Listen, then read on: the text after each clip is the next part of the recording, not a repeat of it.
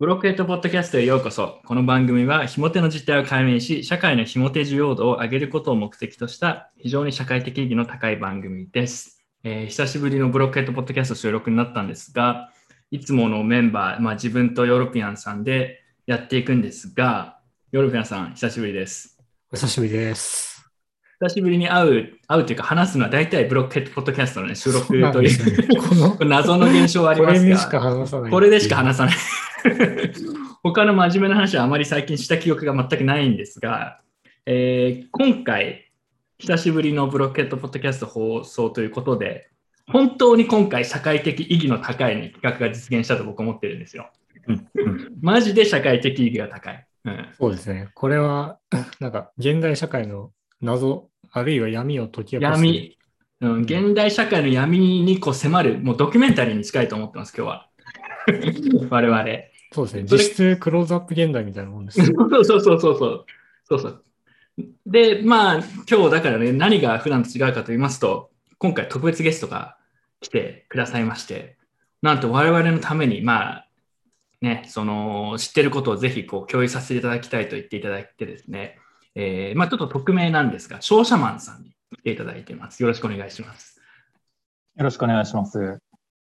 あのーちょっと我々、いつもとはちょっと違った緊張感があるんですけど、商社マンさん、あの、なぜこの番組に出演を、あの、決められたんでしょうか？ちょっと自己紹介も含めて、なんとなく、あのーはい一応、匿名ということで参加されてるんで、簡単に紹介お願いします。はい。了解しました。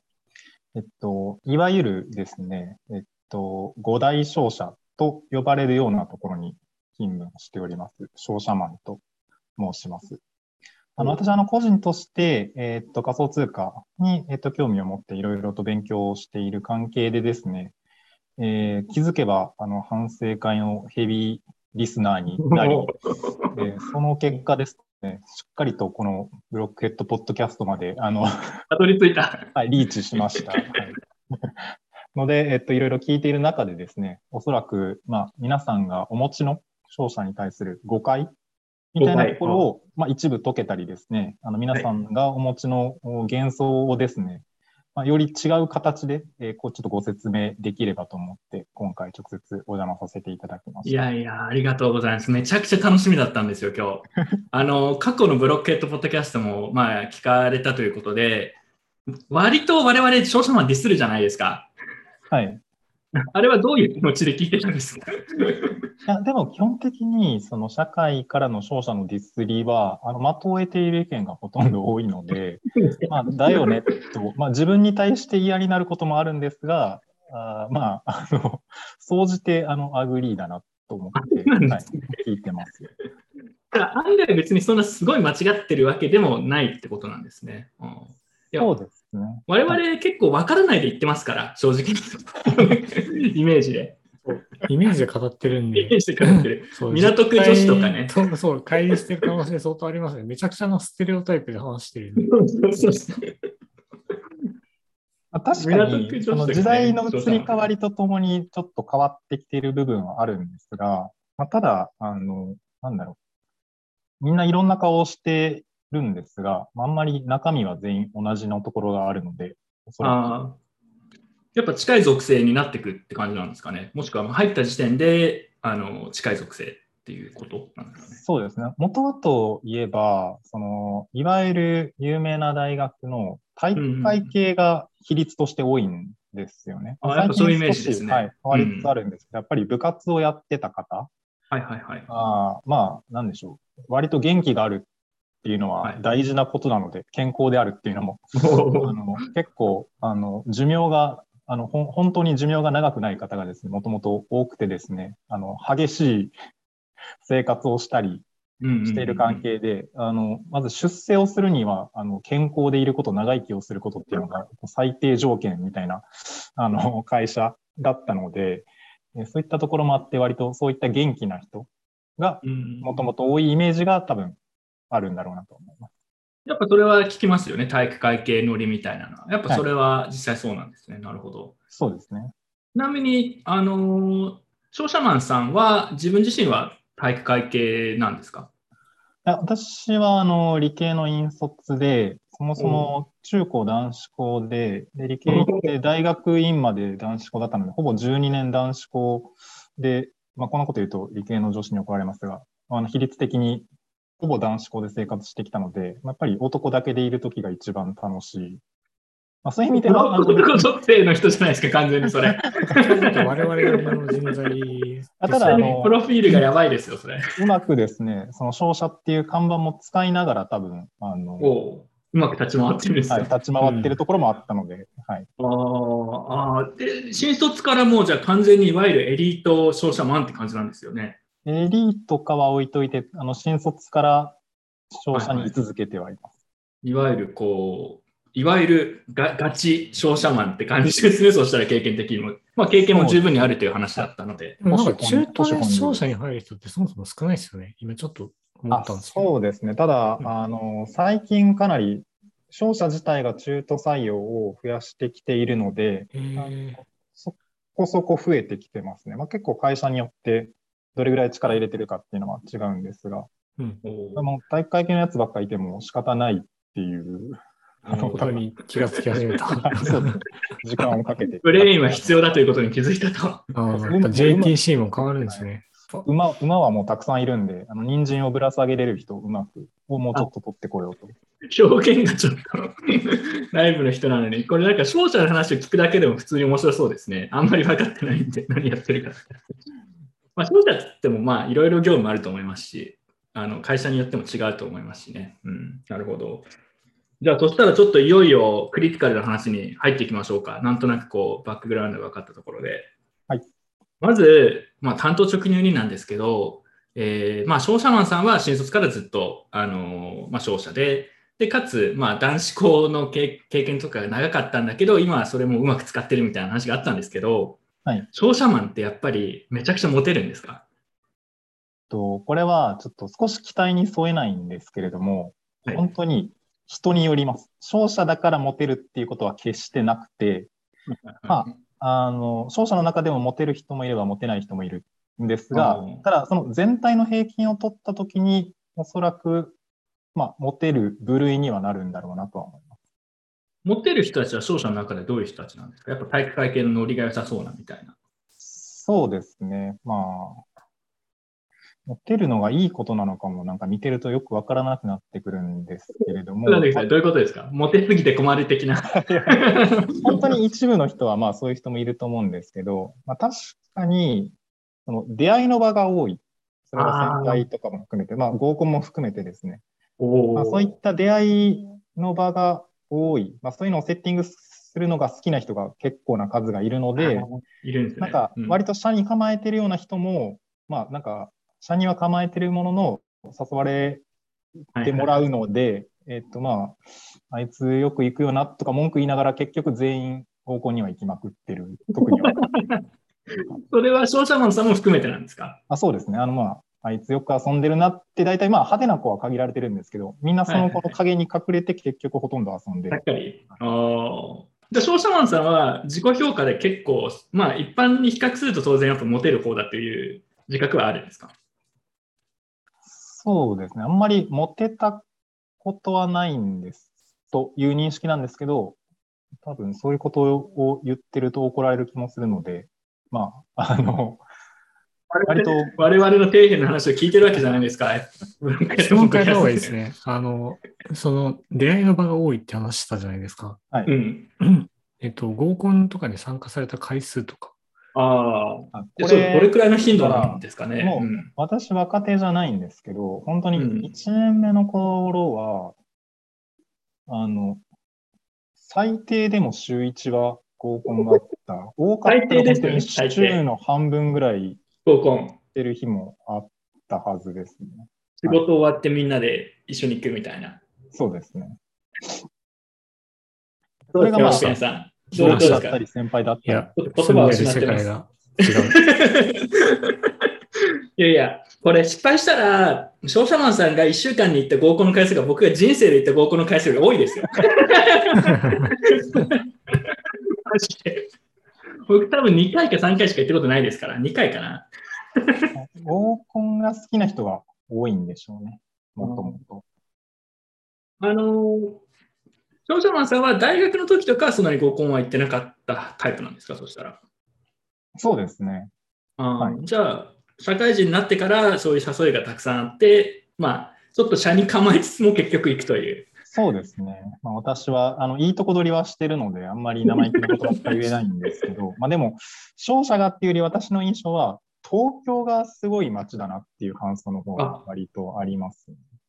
あ出身は東京とかじゃないんですか？なんかちょっと田舎の方みたいな。出身は関西なんですけど、まあでもやっぱり全然違いますね。なんか、本当東京って子育てしたくないなって自分が思う街だなっていうのが どういうことですか？もうちょっと詳しくお願いしあます。の、あんまり、なんだろう、こんな感じに座っていってほしくないなって人が、がなんだろうなちょっとこれ以上 で何を見てきたんですか？ちょっと、ちょっといろいろ見てきちゃった人みたいな発言に聞こえますね。なんかいいなんかもうちょっと、なんかみんな、なんか大人だなと思ってました。東京の方々は。あ、じゃあ合コン行った時にちょっとみんななんかそんなくだらないことしてんの？みたいな、そういう意味でですか、それは。本当に、本当に山手線ゲームとかする人いるんだって、僕は初めは思ったんですよね。飲み会のゲームとかコールとか、はい本当に、本当にやるんだって、あの初めは見てたんですけど、まあ、もちろん私もとか言いながら参加してる身なので、あのそこは あのあんまり偉そうなことは言えないんですけど。当社に隠れてるブロック男的な、あそうですどういう感じなんですか？ある時はブロック男を名乗りながら、うまくこう勝者の肩書きを時々使ってたっていう感じです。ゲストに来てもらってるんで、ちょっと言いづらいですけど、ちょっと結構最悪、なんかすセごいですね。ルアウト、セルアウト的な話ですかね。うまくこう、バランスを取っていくと。そうですね。ヨルベルさん、なんか今の話で追加でツッコミとか質問あります？まあ、質問じゃないですけど、感想としては、その、日本のかなり上位の方の知能。ね。多分うん。3シグマぐらいの知能を持ってしても、集まってやることは山手線ゲームなんだなと思って、それはなんか、あ、そうなんだって思いましたね。まあでも。え、でもなんかそういうイメージがなんとなくあるじゃないですか。まあ、我々そういうの参加したことないんで、実質どうなってるかよくわかんなかったんですけど、なんかいや、大学生とかならわかるんですけど、うんうんうん。っていう感じ、まあ、商社マンさんもきっと同じ感想だと思うんですけど、大人になってもやるんだみたいな。そうですね。なんかもう、私のその大学のいわゆる飲みの激しいサークルとかがわからないので、本当になんかゲームの種類も無限にあるし、なんかコールも無限にあるし、で結構なんか、あの、どんどん新しいのをみんなどこでかわからないけど、どんどん仕入れていってて、なんか、すごいなと思っあて、ました。そうだ。、質問ありました。そういう場に来るうん、い女の子ってどういう属性なんですか？や、これ本当に聞きたい。どっから出てくるんですか？ね。どっから出てくるんですか、この女子たちは。なんで、あの私は東京にそもそも知り合いいなかったので、あの友達の紹介とかからが始まりですけど、まあ、多分みんな大学の友人とかサークルの友人だと思うんですけど、それでもほとんど出会うのは、えー銀行か保険会社か CA。それが、銀行、保険、支援はい。世の中の女性の8割はそれなのかなって思うぐらい、何度合コン行っても、まあ、どこかの銀行、どこかの保険会社、どこかの CA みたいな感じでした。ちなみに、まあ CA はちょっと別なんですけど、銀銀行と保険は、あ待って、保険も別か。銀行は 総合職ですか？いや、一般職です。一般職ですよね。はいうんあーこれってやっぱ違うんですか？全然。総合職は来ないんですか？結構業界的に総合職が少ないんですよね。金融あおそらく銀行と保険って。あまり、そうですね。最近は変わってきてると思うんですけど、うんはい、一般職の方がそもそも女性が多いと思います。だけど、でも節々が面白いですね、いうことの。なんか社会の8割は銀行、保険、CA なんじゃないかみたいな。社会の女性の8当時割みたいな。当時はそういう、ちょっと誤解を。なるほど、なるほど。え、でもそれって若手の時にみんなそういう遊びをして、なんかだんだんみんなもう飽きてやらなくなっていく感じなんですか？それは。これが完全に人によるところで、うん。まあ、そもそもなんか勝者にどういう人がいるのかっていう話にもなるんですけど、えっとまあ、さっき体育会系っていう話はしたんですけど、ここからは完全に試験なんですが、勝者はやりたいことがない人の集まりなんですね。ちょっと待ってください。いきなり辛辣。決して悪口だけではなくて、はい。あの、いわゆるいい大学に行くっていうことは勉強して、選択肢を広げるっていう選択をしてるんですよね。ああ、なるほど。やりたいことがないんですよね。で、勝者って結局何でもできるんですけど、何でもできるって特にやりたいことがないと、そんなに遠くない世界で、まあ、あの、待遇がいいとかはあると思うんですけど、うんぱりなんかそういう決めきれない人が、あの、割と来てるイメージがあってですね、あの全員とは言わないですがうん、でそういう人たちが、こう、合コンまみれとかになるとですね、結局、うん決めきれない方々なので、その結婚しても遊び続ける人が割といるんですよね。波ですね。盛り上がってきましたね。よくも悪くも、そういったこう遊びをやめるっていうタイミングでも決めきれてない方が一定数いて、あの、モテるモテないとかと話はちょっと次元が違うんですけど、離婚率が高いですね。ああ。これはでも知りたい話題にどんどん近づいてきましたね聞い。たこ聞いたことなかったですけど、あ、じゃああの人離婚したんだって、あ、そうなのっていうレベルで離婚していくって感じなんですか？そうですね。まあ、社会全体でも多分3組に1人ぐらい離婚してる割合だと思うんですけど、まあ、それでも割と高い方かなと思います。うん。まあ、商社マンと結婚した女性は、まあ、比較的不幸になりやすい。なんかイメージあるね、そういう。うん。そうですね。私が言うのもなんですが、結婚相手としていいのかっていうのは、あの、一度よく考えた方がいい や、でも、駐在妻とかいう言葉ああります出た、からね。駐在妻。俺、駐在妻ネタ本当好きなんだよね。なんかあの、駐在妻同士の戦いとか含めてすごい好きで。結構悲惨なので、そう本当に、なんか笑い、なんか本人たちは笑い事にならないレベルで大変だし、本当ですか？はい。うん。どこかの国に行って、そのどこかの国のトップ、支店はい長みたいな方の、おなんか、奥さんに嫌われると、なんかなかなか居場所もないみたいな ことを、なやっぱんかあるんですね、そういうの。時代錯誤ですけど、まだ残ってると思います。ええいや、でもよくネタにするんですよ、僕、駐在妻とか。僕、今、あの台湾住んでて、まあ、海外に住んでる時間がもう長いんで、まあ、日本人が、あの、まあ、基本的には旦那さんが、例えば商社だとして、海外赴任しました。で、まあ、あの結婚したら奥さんがついてくるって感じなんですけど、やっぱ現地の日本人コミュニティって、まあ、他の国あんまわかんないですけど、イメージも含めて、すごいネチネチしてんですよね。そうですね。絶対参加してくれみたいな国によりますけど、あのその通りだと思います。やっぱそういうのあるんですね。で、よくネタにするんですよ。なんか駐在妻コミュニティ入って俺速攻死にそうだみたいな。あんなとこやべえだろみたいな。うん、そうなんですね。商社マンも勘違いをするんですが、その商社マンのいわゆる駐在妻も、なんか旦那の役職が高いと自分が偉いと勘違いをしがちで、まあそういうなんかまあ、いじめっぽいもの。で、そういうのって女性の方が結構えぐいので、えっと、まあ、なんか。そそれとなく、それとなく働いてる企業の名前とか役職とか収入とかそういうのを探るみたいなイメージがあるんですけど、こういうのはあるんですか、本当に。この辺は、商社とかだからかもしれないですね。いわゆる、まあ、あの、もちろん経済的に、あの、裕福だと思思ってるんですけど、ある程度。うん。うん、小金持ちなんですよね。あの、人のことを気にするそういうレベル。なんかこう、突出した、もちろん資本家ではない。し、まあ、そういう選択肢を広げる結果、結構皆さん、お子さんの教育とかもそうですし、はいなんなんかタワマンを買うのが、とか、なんかこう、自分たちの思い描いている、なんだろう、エリートサラリーマン像に縛られていってるというか、それに、まあ、それ以外を見てないのかもしれないんですけど、なんかそういう生き方をしてるので、まあ、より一層、多分、他の人、自分いくら稼いでるのかとかがちょうど気になるぐらいのレベルなんなんか静かに辛辣に刺してきますよね、いろいろ。でももうなんか全部ちゃんと本当に中から知ってる感がすごい説得力ありますね。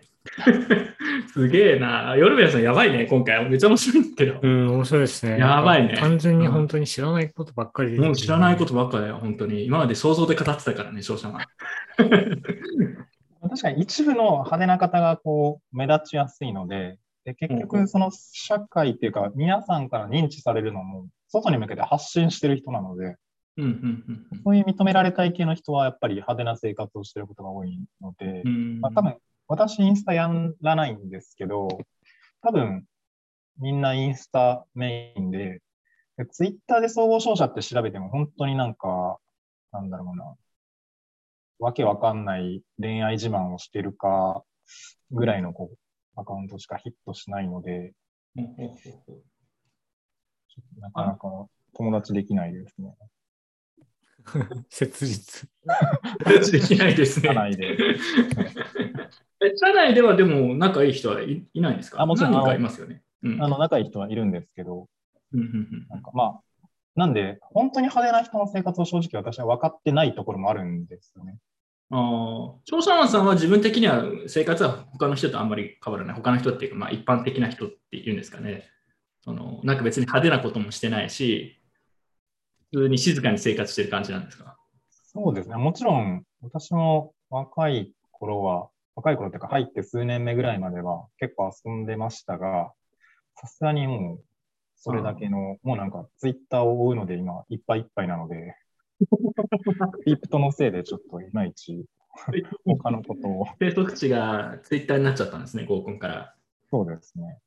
え、じゃあ、数年でもうそういうのはもうやめたみたいな話だったんですけど、今はもう全然じゃあ合コンとかそういうのもいかないし、あんま興味もないって感じなんですか？そうですね。まあ、興味はないことにしておきますが、あの、結構コロナが切実でしたね。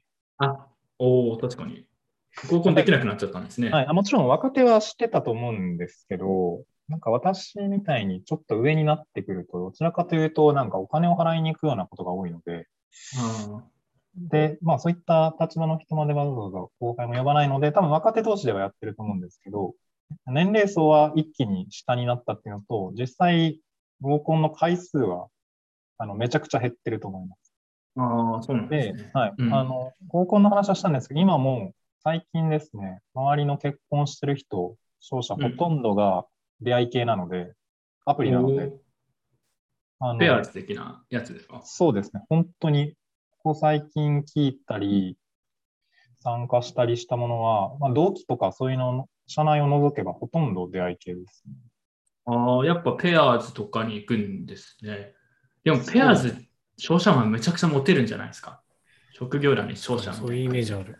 うん。なんかそのアプリによっては、その総合商社勤務っていう相当女性側がかけれたりするので、なんか年収を入れたり、なんかいアプリもすごい種類があるので、うんまあ、そういう一定のところで確かはにありました。私も一回やったことあるんですけど、その総合商社勤務で、うん。私女性側の画面見せてもらったんですけど、総合商社勤務にしたら、なんか友達ほとんどいました。アプリの。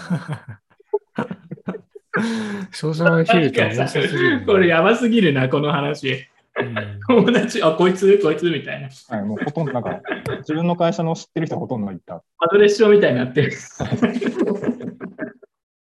いやー、えぐい。え、でもやっぱ来ました？やっぱ総合商社でやって、なんか女性側から、なんかこんにちはじゃないですけど。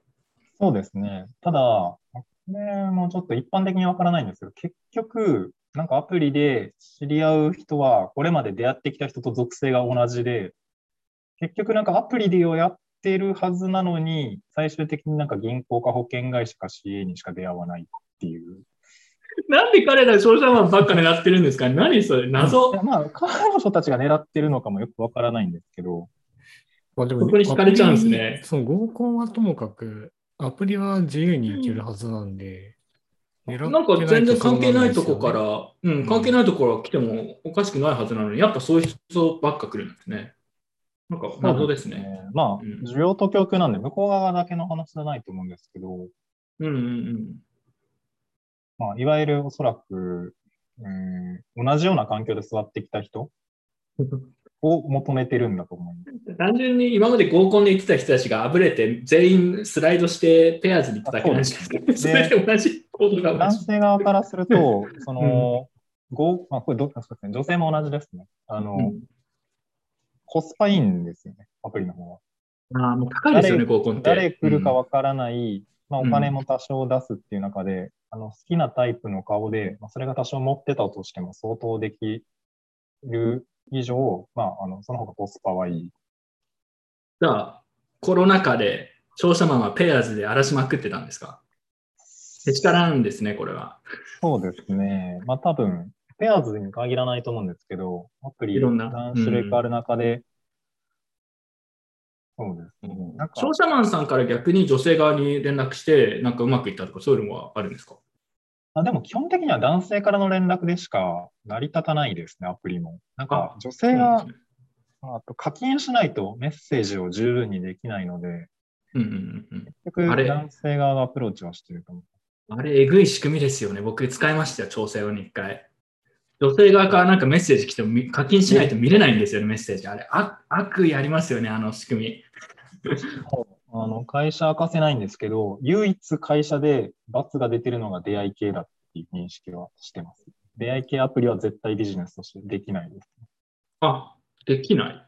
はい。あのそれは上場してるからとかではなく、そうですね。まあ、レピュテーションかな。あああ、まあ確かに、あ。でも、最近、 LinkedIn もマッチングサービスみたいなの始めたんでね、もうなんか変わってきた。そうですね。まあ LinkedIn ってことは、そうですね。うん。うん、なんかな、なんでもかんでもマッチングサービスが最近入るのがトレンドみたいですよ。Facebook も始めたんでしたっけ？なんか、なんかで見ましたね。Facebook はそもそも成り立ちがマッチングサービスですからね。うんまあ、そうですね。ある意味、うん、学生向けのね。その流れで少しマッチングに近いサービスがあったんですけど、なんかそれは明確に罰が出てたので、あそれはダメなんだなと勝手に認識しました。当社がでも本気でマッチングサービス作ったら相当いいものできそうですね。みんな経験を。まあ、というか、電話帳に載ってる男性全員載せればいいだけなので、それだけで多分、デマンド、あサプライ側が成立するんで、まあ、そうですね。割といいかもしれないですね。いや、いい、うん、なんか、やっても全然驚かないですし、人気になりそうですね。まあ、ビジネスの話をする場ではないですが、なんか言われてみると、なんか納得感あります。なるほど。えーいやー、ちょっと、いや、でもね、今日まだ話したいことの、まあ、3分の1もまだ言ってないんですよ。まだまだ行きますよ、今日我々。聞ける限りは聞いていこうと思います。もう社会のために。えっと、なんだろうな、自分は。ヨルピアンさん、なんか、他の質問でもいいんですけど、ありますか？気になったとことか。うーん、そうですね。あの、基本その具体的なアプリ名って、ペアーズって、東さんが出してるのしかないんですけど、はい何使ってるとかあるんですか？当社マンご用達の。現役じゃないんですけど、その私が商社で相当して、ほとんどの友達が出たっていうのは、10日レデートか東これは京カレンダーの女性に有益な情報ですね。10日レじゃ10日あ、レ商社マンとマッチしたい人は10日レ東京カレンダーがいいんですか？あそうですね。もう、総総合商社っていう多分相当ができるはずなので、ああ、なるほどね。女性の皆さん、これはい聞いてたら、まあ聞いてる人もいるのかわかんないですけど聞いてな、い。聞いてない。まあ、マッチし、そうですね。マッチしたいのであれば、商社マンとマッチしたいのであれば、東京10日レがいいかなってことですね。うん、そうですね。まあ、あの、実際にこの10日レデートで結婚した後輩も、えー、え10日レとかちょっと怖くて、ちょっと使えないんですけど、ちょっと、マッチングアプリで言うとすると、まず聞く対象がちょっと間違ってるような気がしますけど、ブロック男になんか役に立つアドバイスって売ってないですかね？ここが2代目とか。でも、やっぱり商社が好きな子って、なんかまあ、うん、20代若手とかならまあ、なんとなくわかるんですけど、まあ、やっぱり、うん、良くないっていうか、まあ、離婚率っていうのはそれなりに何かを示していると思ってるので、あの、うん、結婚相手としてどうなのかなと幸福になれないと。幸せになれませんよと。そうですね。まあ、全員が全員じゃないとは思いますし、まあ男性側だけの問題でもないんですが、まあでも結婚相手としてはまあそうかもしれないですけど、必ずしも女性もそのターゲットがそこじゃなくて、え ちょっと遊べればいいぐらい人も多分いて、その場合相手も遊び慣れてた方がいいからうんっていうなんか帰結はないですかね。あ、それは確かにそうかもしれない。うん。うんやっぱでも商社マンって、まあ、一部繰り返しもありますけど、合コンとかの経験も豊富ですし、やっぱ女性の扱いにはもう慣れてくるんですか？もう、もうなんかい。や、結構、これは商社じゃなくて、本当に生活、なんか、まあ、私、男子校だってすみません、冒頭言いましたけど、うん姉がいるんで、結構、なんか、そういったところの方が大きい気が割としてますね。別に商社だから慣れてるとかではないんですか、それは。そうですね。まあ、商社だから合コン慣れしてる人は多いんですけど、その人がイコール女性の扱いがうまいかって言われるとそういうわけじゃきっとない。それ別のスキルなんですね、また。そうですね。まあ多分、そのオラオラっぽい人も割と多かったりするので、なるほど、なるほど。ほらね、うん。いやー、ちょっと待ってくださいね。いやー、ちょっとね、順番が前後しちゃうけど、本当にね、それぞれ全部順番掘ってきた。本当に商社マン好きで、自分。大好きなんですよ、商社マンのこの生態っていうのが。いや、なんでかっていうと、まあ、自分はその、まあ、今日本にいないのもそうなんですけど、日本的なシステムから結構外れちゃった側の人間なんで、商社っていえ日本的なシステムの結構頂点みたいな感じじゃないですか。ザ・ JTC ですよね。そうそう、うん僕もそこに入りたかったな、みたいな、ちょっとね。は入る、なんかそういうパターンあったのかな、みたいな思うんですよ。ヨルメさん、ちょっと商社入ってみたくないですかだって。人生一回やり直したら、なんか一回くらいは行ってもいいかな。でも僕なんかそういう意味だと、僕その前職広告代理店なんで結構あ、JTC。なんですよね。そう。辛いじゃないですか。なんで、どうですかね。じゃあもう知ってるじゃないですか、ヨルフェンさんもそういうの多少。いやただねちょっと違うと思うんですよしかったりする。大体の方が激しい。垂れ込み。あいや、なんか、代理店は社内恋愛が多いです。ああ。あ、でもそれは、あの、うちもそうですね。あ、あの、そうなんだかんだで結婚で言うと、おそらく社内が一番多いです。あ、えー、なんか、そうなんだ。何それ意外だ何々の何々さんと何々さん結婚したらしいよみたいな。聞いたりあでも、でな、んか、女性側もすぐ出産してすぐ帰ってくるんですよね。結構。仕事の復帰が早い。ーそんなのあるんですね。でもなんか結構、なんか必然の部分があって、あの、まあ、ある程度の人数が揃っている会社だと、まあ、あの、男性も女性も豊富にいる中で、まあ、働いて会社にいる時間が朝から晩ほとんどで、なんか誰か、その、狙っている女の子が、悩んでいたときに、理由を聞かずに一番近くで一番にあの手を差し伸べられる職場っていうのは。っていう意味で、やっぱ社内恋愛はなんか多いんだろうなと思男女比率って業界全体でどんなもんなんですか？う。えっと、今は、そのいわゆる総合職みたいな方は、おそらく4割くらいまで、まあ意識、意識して増やしてる部分もあると思うんですけど、4割って結構多いですね。出ますね。で、うんまあ一般職はただ、あの、ほぼほぼ女性です。まあ一回男性のその一般職も見たことはありますけど、うん。うん一般職。で一般職も入れると、じゃあ社内に女性は、まあ、たくさんいるみたいな感じなんですか？よくわかんないんですけど。そうですね。比率で言ったらもう、あの、55ぐらいだと思います。あ、じゃあ、そうか。で、しかも、これもね、またすごいバイアスというか、ステレオタイプなんですけど、なんか結構綺麗な人とか採用されがちなんですね。いや、なんか聞きますよね、そういうの。会社によって結構ありますね、そういうのは。割とミス、まあ、もう最近もうないかもなんとかみたいな。なんちゃらみたいな方々がいたりもします。で、社内にいるんですか？実際にそういうのは。まあ、どれくらいかわかんないですけど。あ、なんか聞いたことはあります。あれ、ちょっと、え、転職しようか。そういう人が多い商社もあります。明らかに。そういう人が、あーまあ、それは商社によって特徴がそれぞれあるってことですね。なるほど、なるほど。えーいいいいっすね。楽しそう。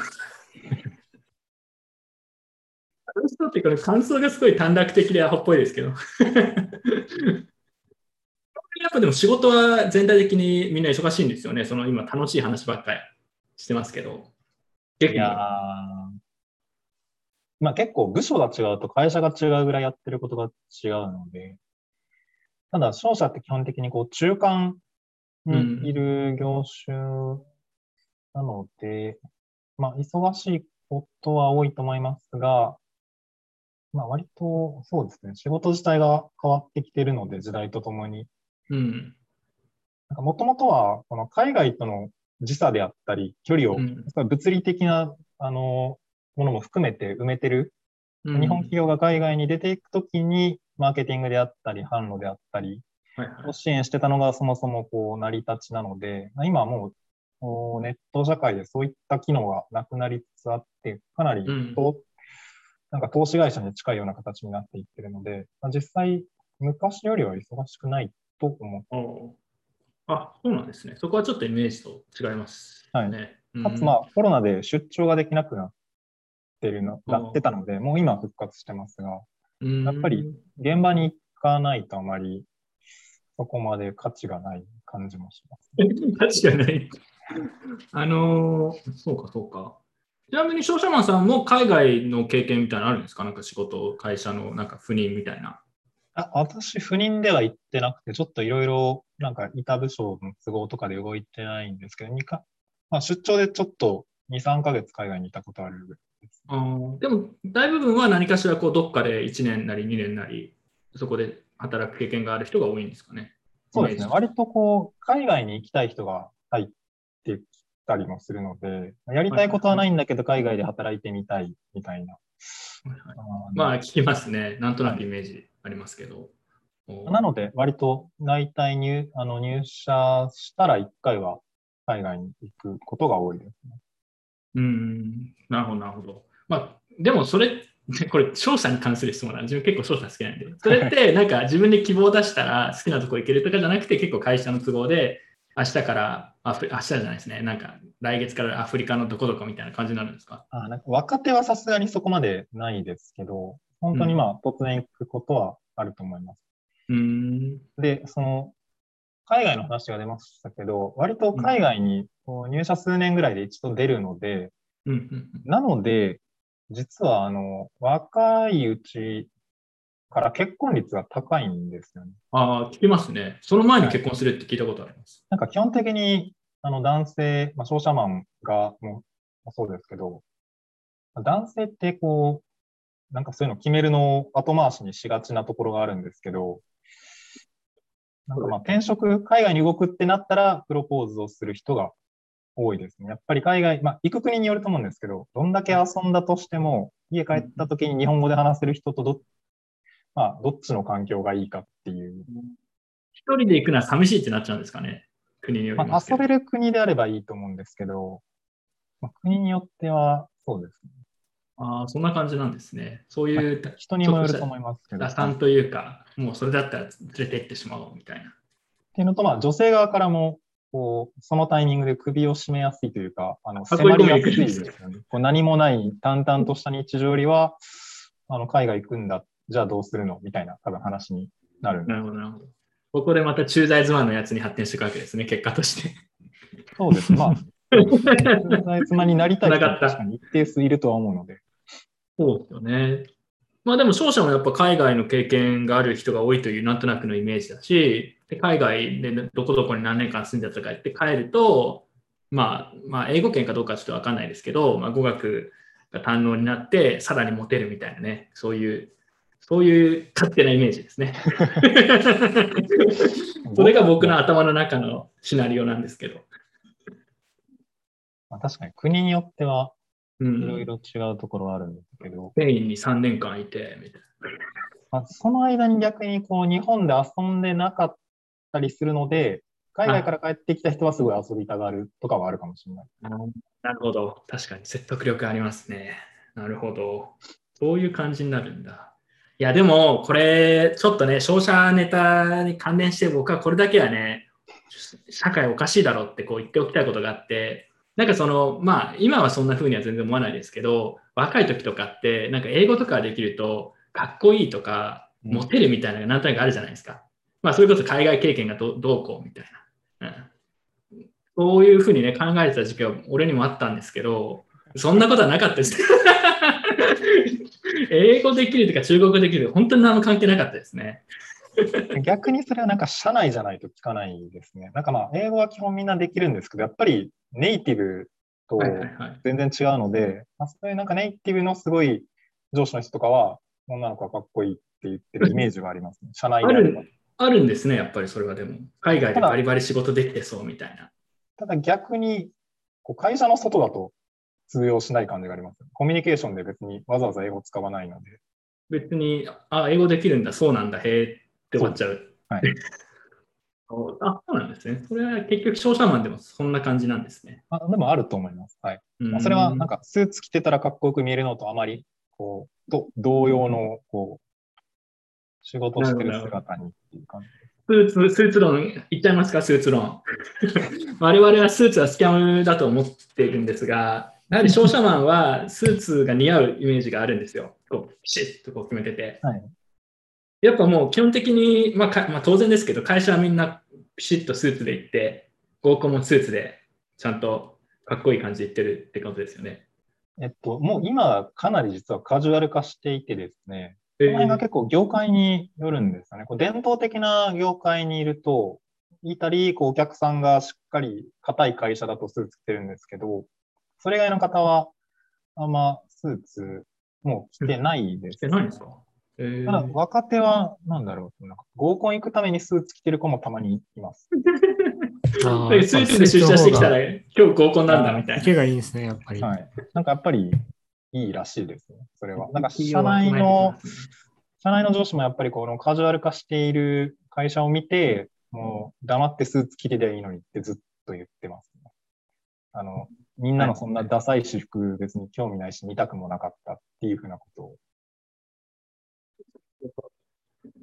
ヨルメアさん、えっと、一旦ここら辺で前半終わりにして、ちょっと作戦会議をしてから後半に移りたいと思うんですけど。あいいですね。はい。いや、もうね、そうしましょうまだままだまだあるんで、でも最後前半になんか、突っ込みどころとかあれば、なければ一旦ここで切って、もうね、俺この時点で割と満足してるんだけども、後半まだまだ聞きたいことあるんで、さらに、あの、例えば最悪な商社マンってどういう、あどういう人いますかとか、合コンでのエピソードとかね、こういう事件があったとか、なんかそういうの聞きたいんですけどね、それはちょっと次のエピソードで話しましょうか。解しました。うんはい。じゃあ一旦ここで閉じて、また後編に、えー後編を作るので、それをぜひまた聞いてください。では一旦ここまでです。